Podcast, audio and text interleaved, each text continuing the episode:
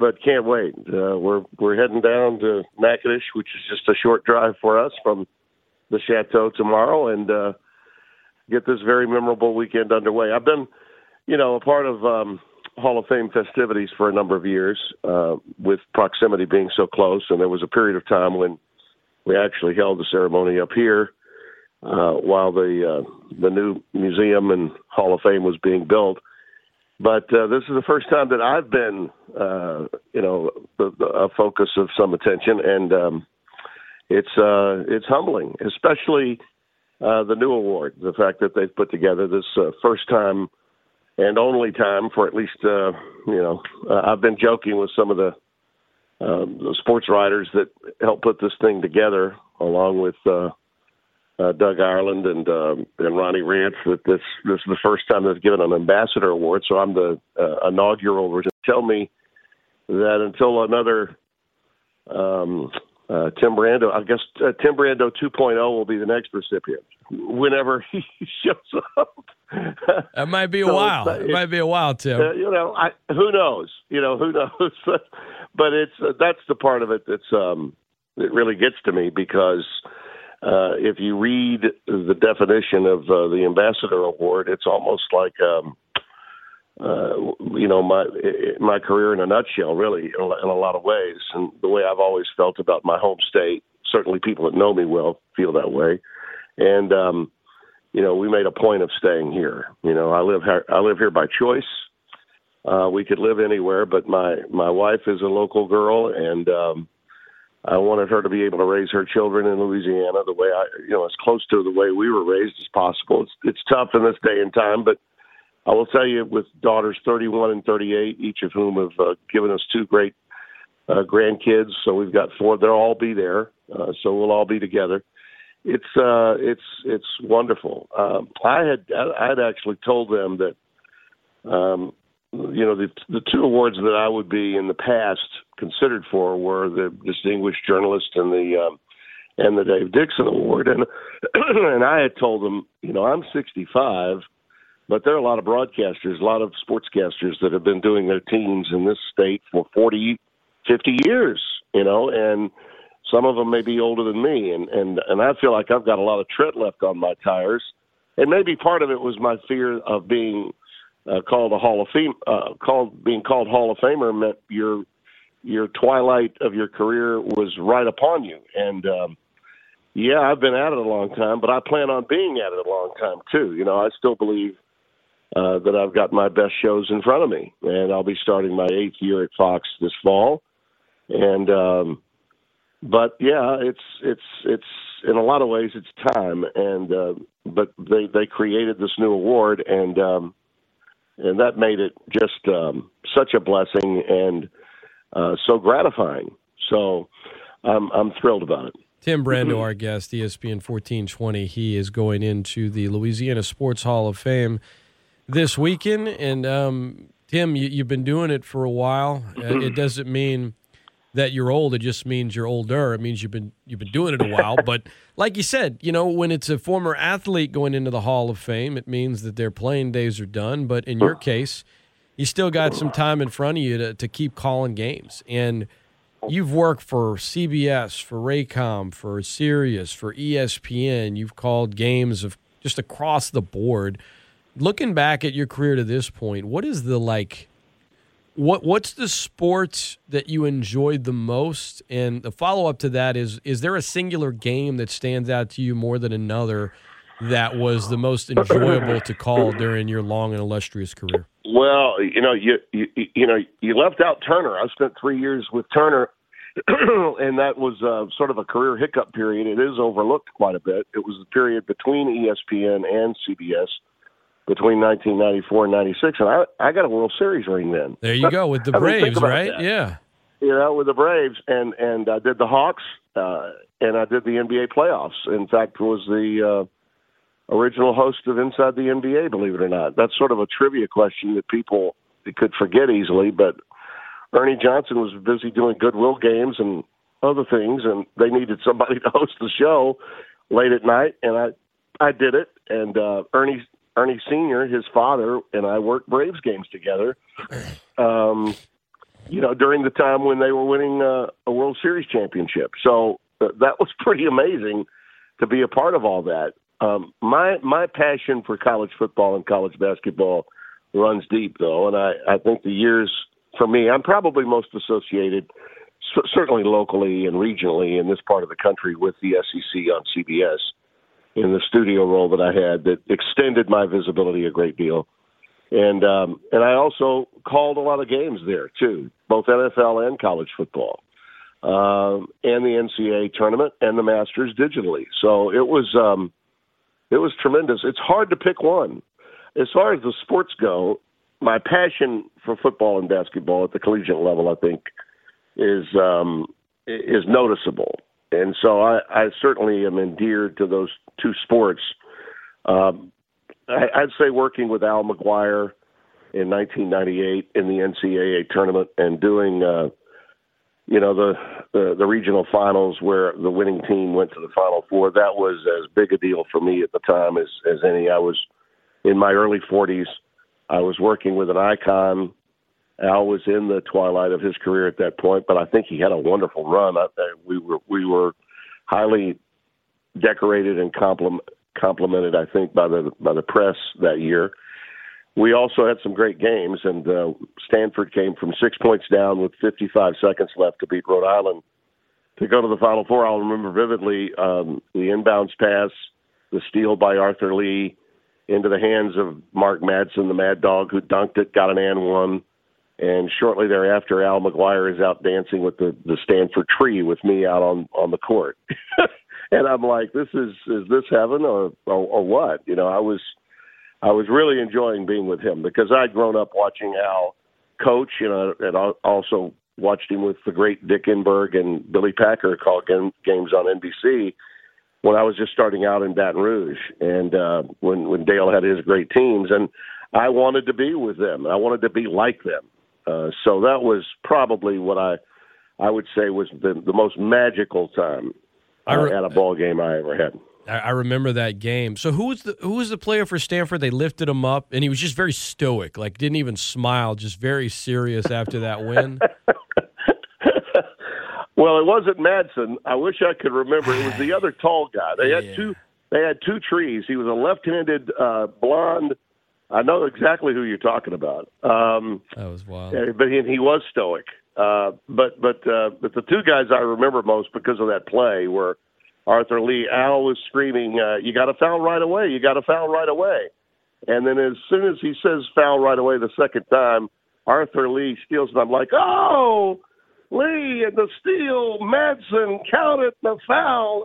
the place wild, and um, that that's that's just something that's going to be uh, remembered when you get to the museum and uh, and people have a chance to look at the video that was put together uh, of uh, it's like my, my career in four decades from local TV to Tiger Vision to all the other stuff. You'll see that clip. Tim Brando, our guest, ESPN 1420. Well, your friend Spencer Tillman will occasionally share videos on Twitter of you dancing uh, pregame to music. So, who's who's a better dancer, you or Mark Madsen?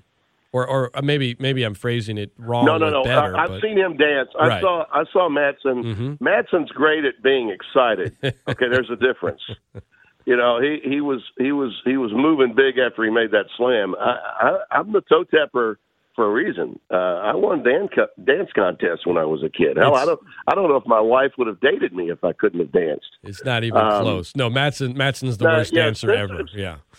Spencer would tell you that uh, that, that that I might be the uh, the, the best uh, dancer that's white man he's ever seen. He he might tell you that. yeah, twenty. Tim Brando, our guest. Um, you, you mentioned your love of college sports, college football and basketball in particular. So I got to ask you, while we have you, Tim, just what are your thoughts on um, the state of college sports as it pertains to name, image, likeness, and the Supreme Court ruling two days ago, and, and what, what the what the sport's going to look like here in say the next four to five well, years. I, well, I think people need to not overreact and understand that these changes uh, are necessary uh, and, and, need to happen. Uh, we're living in a different time, and we need to adjust and adapt to that time. the NCAA's archaic approach was slam dunked by the Supreme Court, uh, and and and rightfully so. Uh, name, image, and likeness is not going to bury intercollegiate athletics. It's not going to ruin amateurism as we know it.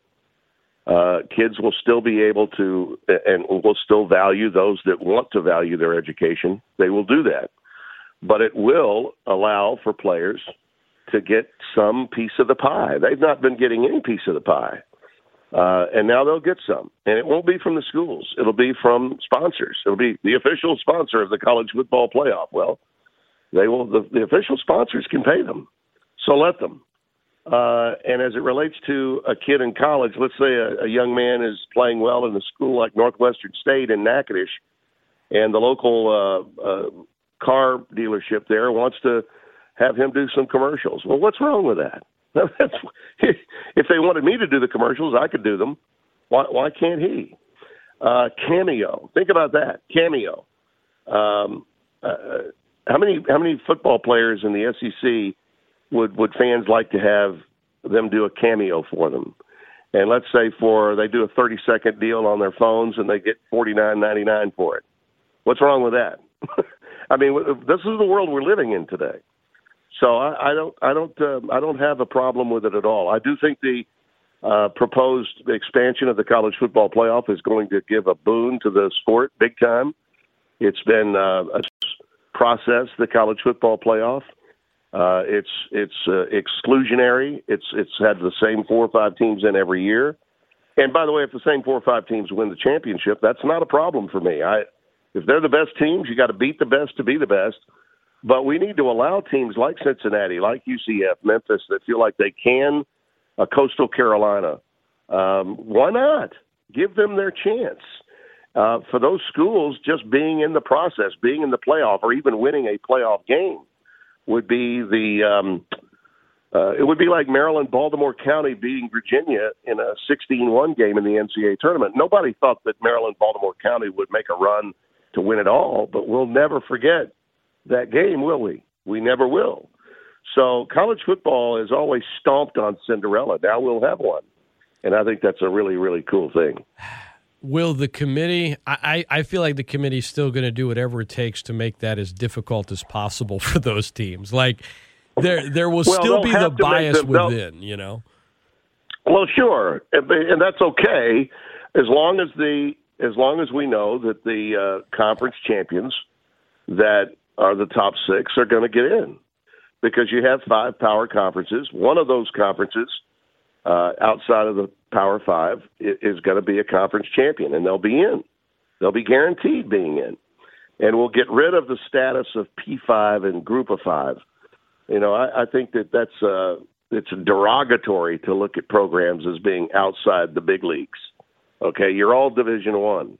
Uh, the reason this is happening is because of revenue and loss of revenue during the pandemic pushed it along. I think um, college football will make a lot more. They've been living, leaving money on the table for years.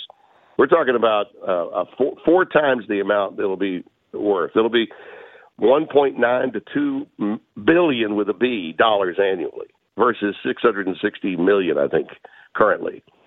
So all that money distributed to the schools is really going to help because everyone took a bath last year. I mean, a big time bath. Everyone was hemorrhaging money at every level. So uh, I think that that helped move this thing along. Good stuff. Tim Brando, our guest, ESPN 1420 and com. Um, you mentioned your family all being up there for uh, for the induction this weekend. Is uh, was there a part of you when you were being a you know I, I guess uh, whether it be an MC or involved in some of these uh, Sports Hall of Fame weekends in the past.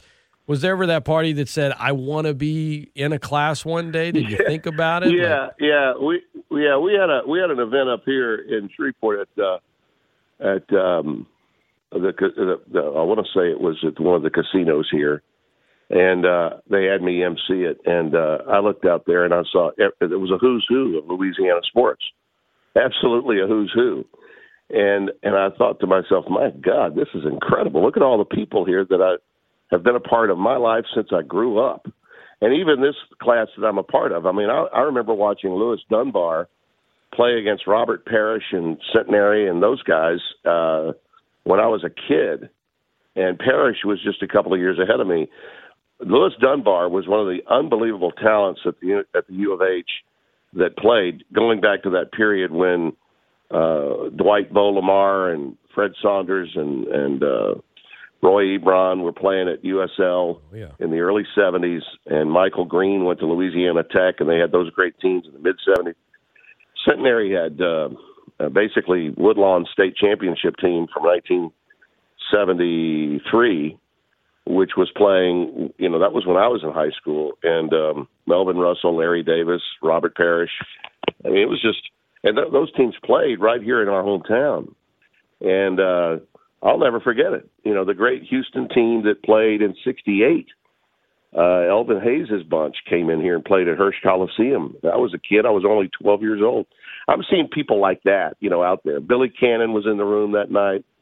Um, Johnny Robinson, Alvin Dark, you know, just uh, it, it blew me away. And uh, it, you know, we we forget how much how much star power we have per capita in Louisiana.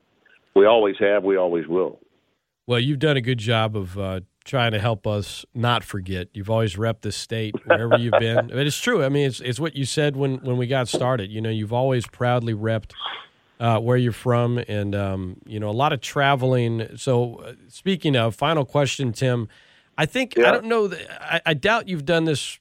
You know your your entire career. I, I I don't think you have. But at this point in your career, you you guys drive to each to each city that you're doing broadcast in. Is that correct, or was that more of just a last year type of thing because of the pandemic? Oh, that was basically yeah, COVID related. Okay. Uh, and I drove, and I drove because we were in the Big Twelve I, I generally do Big Ten uh, more so than the Big Twelve, but last year because of COVID, I think they felt like um, they were going to be doing so many games from the studio from LA. But Spencer and I are in the middle of the country. He lives in Sugarland, Texas. I live in Shreveport. Why why wouldn't they put us in a position where we could drive? And I was so thankful that we were doing games. You know, uh, from the site. I did not want to be in a basement or attic of my home. You know, I just didn't. And um, so all but uh, last year, I only had to go on a, on an airplane three times, and and finally the last time when we did the Mountain West Championship in Vegas, that's when I was diagnosed with COVID the the Monday after that game. So I think I dodged the uh, virus much of the year because I, I didn't fly. I really believe that. Tim Brando has been our guest. Well, a lot of traveling miles uh, during your career, man, but I know it's a short drive for you this weekend. Uh, all the best. Enjoy the weekend. Congratulations on the Hall of Fame. Thanks for coming on this show a few times every year, man. I know the audience likes to hear from you. Usually we're talking college sports or something, but um, today it was a little bit more about you. But that's that's kind of what happens this week, and it's about the inductees. And congrats on all the success, man. And uh, we look forward to seeing you more in the future. Well, thank you. Uh, at least I can remember a, a, a few things about me. You know, I can still. I, I appreciate that. I I uh, I really do, and I'm looking forward to it greatly. Thanks All a the lot. best, Tim. Take care. You bet. Bye bye.